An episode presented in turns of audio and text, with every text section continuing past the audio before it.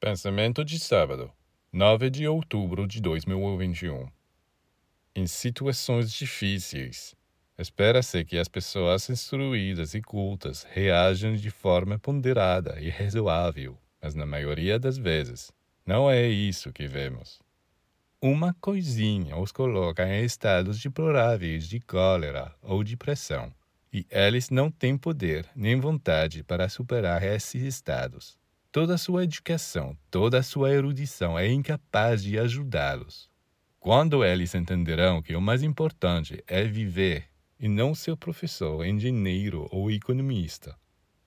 Para que serve pavanear-se com a riqueza de outras pessoas que retiraram dos livros?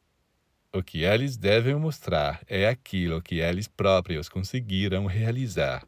Se são incapazes, devem deixar seus conhecimentos livrescos em paz e exercitar no que é essencial. Trabalhar sobre o seu caráter.